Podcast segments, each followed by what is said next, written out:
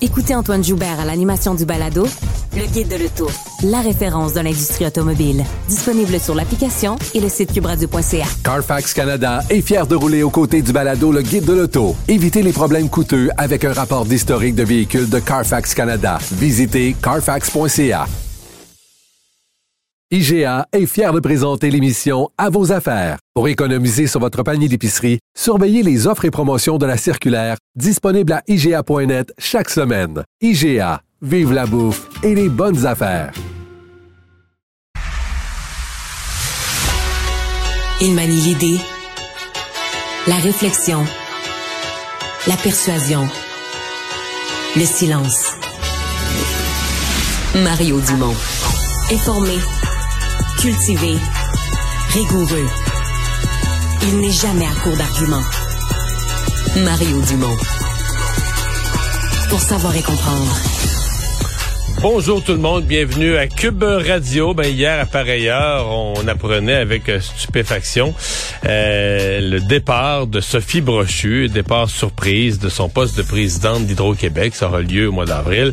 Euh, mais aujourd'hui, le premier ministre, M. Legault, avait une conférence de presse. Première occasion, écoutez, ça reste général, il n'y a probablement rien de décidé encore, mais première occasion pour lui quand même de répondre aux questions des journalistes sur qui est-ce qu'il cherche, quel genre de profil il cherche pour remplacer euh, Sophie Brochu, euh, François Legault, qui a, qui a été bien ouvert, qui a dit on cherche quelqu'un qui est en mode développement. Non? Il est toujours dans l'idée qu'il faut redévelopper euh, par tous les moyens, euh, nouveaux barrages, économie d'énergie, euh, éolienne, mais qu'il faut développer une puissance de un demi Hydro-Québec de plus euh, pour répondre à tous les besoins d'électrification des transports, des industries, etc. ça prendra quelqu'un qui est capable de travailler en équipe et qui est en mode développement. Et tout de suite, on rejoint l'équipe de 100% Nouvelles. 15h30, c'est le moment d'aller retrouver notre collègue Mario Dumont. Bon après-midi, Mario. Bonjour. Le premier ministre François Legault a réagi euh, cet avant-midi au départ de Sophie Brochu. Comment tu l'as trouvé, toi, dans, ses explications qu'il a fournies? Il n'y a pas vraiment d'explication. C'est-à-dire que essentiellement, lui, est, en mode continuité, fait un peu d'abstraction mhm. mentale là, euh, avec le, départ ou les motifs du départ de Mme Brochu. Parle positivement de son mandat, là, de la, de la du mandat de trois ans qu'elle aura accompli, du rôle qu'elle a joué, dit qu'il l'aimait bien. Mais pour le reste, lui, est déjà, bon, Hydro-Québec continue, puis on a des opportunités extraordinaires, puis on reste, dire, le prochain président devra être en mode développement. C'est peut-être la phrase qu'il faut retenir euh, de cette conférence de presse-là. On veut quelqu'un qui va bien dire diriger l'équipe, être capable de travailler en équipe, mais qui va être en mode euh, développement. Euh, et dans le fond euh, répète le martel son message, l'idée qu'il faut redévelopper à travers que ce soit de l'éolien, des nouveaux barrages, des économies d'énergie, mais de toutes les façons, là, il faut générer un demi Hydro-Québec de plus. Comme dans le mhm. fond, il faut Hydro-Québec présentement, c'est une certaine quantité d'énergie, il faut avoir ça et demi euh, dans quelques décennies pour répondre aux besoins d'électrification des transports, d'électrification des industries, probablement aussi, je dirais, d'électrification euh, propre du nord-est du continent, parce que dans l'esprit de François Legault, il y a ça aussi. Euh, on fournit une énergie propre qui va permettre à l'État de New York, à l'État du Massachusetts, au, du Massachusetts, aux grandes villes, Boston, New York, de, de s'approvisionner en énergie québécoise au moins en partie. Donc, mhm. euh, il était, était sur son message et bon, on sent qu'il n'y a pas tant que ça le goût d'en parler là, du départ de, Sophie Brochu comme telle. ouais. À la, à la, question suivante, justement, quel type de profil, profil personne, euh, le gouvernement cherche pour remplacer Mme Brochu? Voici ce qu'il a répondu cherche quelqu'un, évidemment, qui va être en mode développement, étant donné qu'il faut augmenter de 50% la capacité euh, d'Hydro-Québec. Euh, quelqu'un, évidemment, qui est capable de travailler en équipe. Donc, euh, une personne là, qui a déjà géré des grandes organisations. Je veux la personne la plus compétente, qu'elle soit l'interne, qu'elle soit l'externe. Bon, capable de travailler en, en, équipe, Mario, ça va, ça va évidemment de soi. Est-ce que tu crains une une absence ou une fragilité concernant l'indépendance d'Hydro-Québec vis-à-vis du gouvernement? Ben, c'est une question qui se pose, euh, c'est-à-dire euh, le gouvernement, quel qu'il soit, remontons dans l'histoire, les gouvernements vont pas nommer, lorsqu'ils ont procédé à une nomination, vont pas nommer à la tête des sociétés d'État des gens qui vont leur être hostiles. Veux dire, on va pas nommer à, la tête d'une société d'État quelqu'un qui, qui, dans sa tête, veut accomplir le contraire de ce qui est le programme du gouvernement. Mais il y a une nuance entre ça et mettre quelqu'un de faible qui va être finalement un exécutant, là. Hydro-Québec, c'est une mhm. société d'État tellement grosse, tellement immense, tellement puissante, tellement importante. Euh, il faut que tu aies quelqu'un qui est à la hauteur de diriger ça.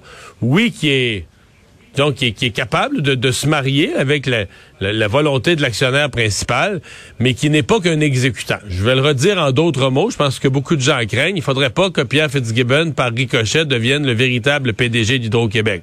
Euh, il est ministre de l'économie, il est ministre de l'énergie, il en en masse. Euh, il faut qu'il y ait quelqu'un à Hydro-Québec qui mène par lui-même et qui, qui garde. C'était assez habile ce que disait Mme Brochu euh, hier dans son entrevue avec Sophie Thibault. À la question est-ce qu'il y a une tension entre le gouvernement et Hydro-Québec, ben, elle dit il doit toujours en avoir une. il doit toujours avoir comme une négociation, une tension. Elle, est saine. Elle dit, le jour où il y en aura plus, euh, ça sera pas normal, inquiétez-vous. Et je pense que c'est un peu ça qu'elle exprimait. Il faut quelqu'un de fort à la tête d'Hydro-Québec. Euh, Thierry Vandal avait travaillé euh, auprès de Shell Canada, Gaz Métropolitain. André Caillé, notamment chez Gaz Métropolitain. Éric Martel, Pratt Whitney, Rolls-Royce, Bombardier surtout. Est-ce que ça peut être simplement un, gestionnaire euh, de grandes entreprises qui pourrait se retrouver à la tête d'Hydro-Québec ou c'est une personne absolument qui doit avoir une expérience en, en énergie? C'est une bonne question. Ben, Éric Martel, euh, Éric Martel serait probablement euh, le cas parce que les autres viennent tous, venaient tous du secteur de l'énergie ou à peu près. Et même avant, si on remonte à M. Couture, etc., c'est des gens qui avaient travaillé dans les, grands barrages, les grands chantiers, le genre de travaux que faisait Hydro-Québec. Euh, Éric Martel a été, à mon avis, l'un des meilleurs. A été très, très bon comme président d'Hydro-Québec. Et c'est un gestionnaire. Tu l'as trouvé bon, Mario? Écoute, euh, euh, plusieurs raisons. En, termes de gestion, là, je pense qu'il est, est, reparti. Hydro-Québec était euh, mieux géré, était vraiment, vraiment. C'est rare qu'on voit un patron aussi connecté sur ce qui se passe sur le terrain. Lui savait ce qui se passait des régions, savait ce qui se passait sur le terrain.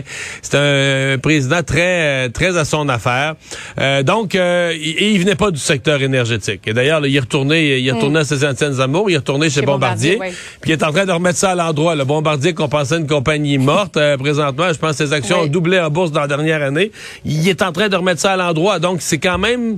Il y a des gestionnaires, des gestionnaires d'exception, là, ça, ça existe, il y en a. Et c'est ce qu'il faut trouver. Mais généralement, à Hydro-Québec, si on prend la norme, la part cette exception-là, on a eu beaucoup des gens qui avaient été dans le secteur de l'énergie. D'ailleurs, trois des quatre derniers avaient été présidents de Gaz Métro maintenant appelé Énergir. Là, mais mm. euh, André Caillé avait été président de Gaz Métro, Thierry Vandal l'avait été, puis Sophie Brochu l'avait été. Donc, trois des quatre derniers étaient passés par ce poste-là. Donc, est-ce que ça donne un avantage à l'actuel président d'Énergir, euh, Éric Lachance? Euh, je sais pas, je suis pas certain. Ouais. situation dans les urgences, Mario, après le congé des fêtes, retour à l'école, c'est extrêmement difficile et Christian Dubé, le ministre de la Santé, je ne sais pas si tu t'en rappelles, mais au mois de décembre, lorsqu'il avait mis de l'avant euh, cette cellule de crise, différentes mesures, il avait dit, vous allez voir, là, ça, va paraître prochainement, c'est pas une question de mois, c'est une question de jours. Force est de constater que c'est plus difficile que ce qu'il avait appréhendé, là. Euh, ouais et non. Euh, pour moi, il appréhendait ça pas mal tough euh, l'après les fêtes. Là. je pense pas que ce mhm. soit présentement pire que ce qu'il appréhendait. On se doutait qu'après les rassemblements des fêtes, tu as des virus respiratoires qui circulent, puis tu as une période de nombreuses rencontres. Mais c'est plus long avant que les mesures de, cette cellule de crise fonctionnent. Ouais, ouais, mais le débordement dans les urgences à cette période-ci de l'année, d'aussi loin que je me souvienne, c'est un phénomène euh, qui existe dans le système de santé. Cette année, ce qui fait qu'on Sauf que là, il n'y a personne. ouais, mais ce qui fait qu'on a eu plus peur que jamais. Non, c'est ça, il manque de personnel, mais ce qui fait qu'on a eu plus peur que jamais cette année, c'est que ça débordait déjà en octobre, novembre, et on se disait, waouh, ça va être quoi rendu en janvier? Mais finalement, je dirais rendu en janvier, est-ce que c'est vraiment pire qu'une autre année à cette date-ci? Euh, à la marge, là, pas, pas tant que ça. Notre système de santé, à chaque fois qu'il y a une pression importante, notre système de santé est incapable de répondre. il est très fragile. Euh, on, a l'impression que c'est juste depuis la COVID que c'est comme ça, mais retournez voir la revue de presse là, du, 10-15 janvier. Euh, je parle même pas, il y, a il y a 10 ans, il y a 15 ans, il y a 20 ans, c'était ça, le débordement dans les urgences, pas d'hier. Euh, immigration maintenant, Mario, il y a une famille d'origine française. Euh, tu en as parlé dans le cadre de ton émission aujourd'hui, qui est installée au Québec. Et elle devra quitter le, le pays. Ça se fait vraiment à contre-cœur. On blâme la bureaucratie chez Immigration Canada. Pourtant, c'est exactement le profil d'immigrants que le Québec souhaite attirer. On va écouter ensemble la réaction de la toute nouvelle ministre de l'Immigration au Québec, Christine Fréchette. Je peux réitérer en fait cette orientation-là auprès de mon homologue, M. Fraser, euh, lui rappeler euh, que l'on souhaite une immigration 100% francophone, économique, une immigration permanente, et lui rappeler aussi l'importance de simplifier les délais. Est-ce que c'est un premier vrai test pour Mme Fréchette? Est-ce qu'elle peut vraiment faire une différence pour cette famille-là auprès du gouvernement fédéral? C'est un dossier qui est entièrement fédéral, fait qu'il euh, y a une limite. Mais oui, c'est un test dans le sens qu'on va voir avec quelle, quelle fermeté. Là. Je pense qu'elle a quand même bien positionné le, le dossier. Euh, c'est un dossier d'absurde, là, hein, parce que il n'y a rien qui dit que cette famille-là peut pas rester, sinon c'est les 12 travaux d'Astérix, parce que le fédéral dit, ben là, il faudrait que vous avez 90 jours. Parce que si dans 90 jours, vous n'avez pas répondu, à nos demandes, euh, vous allez devoir quitter. Puis là, ben, j'oublie toujours le EM quelque chose I, qu'il faut qu'il remplisse. Mais ça, le fédéral est ça plus prend six mois. C'est ça, ça prend plus que... Ben, à cause du fédéral, le fédéral est plus capable de livrer la réponse en dedans de 90 jours. Fait qu'on te demande d'être essentiellement en dedans de 90 jours, un document que le fédéral peut pas te livrer en dedans de 90 jours. Puis plus fou que ça, c'est qu'eux, pour obtenir leur certificat du Québec, avant que dans ce cas-ci, ça changerait rien, mais ça changerait quelque chose, ça changerait rien. Ils ont quand même besoin du permis de travail du fédéral, mais pour obtenir le certificat du Québec, il faut que tu aies 24 mois vraiment travaillé. Il faut que tu aies 24 mois en emploi. Mais là, ils n'ont plus le droit de travailler. Parce que le fédéral leur enlève le droit de travailler. Fait que les mois, mhm. mettons, le mois présent, compte plus dans. Euh, les gens qui avaient un emploi, comprenons-nous, des gens, des bons emplois. Euh, monsieur travaillait chez Emma Québec, madame travaillait comme gérante d'épicerie. Donc, les deux avaient de bons emplois. Mais là, on leur interdit de travailler maintenant. Ça fait, euh, ça fait dur, là, ça fait pic du côté du gouvernement fédéral, de son incapacité de gérer son ministère de l'immigration. Euh, ça fait, ça fait dur, puis c'est vraiment, c'est le, le, carcan bureaucratique, là, la folie bureaucratique ou le, le, le serpent qui mange sa queue. Mario, merci beaucoup. Bon après-midi à toi. Au revoir.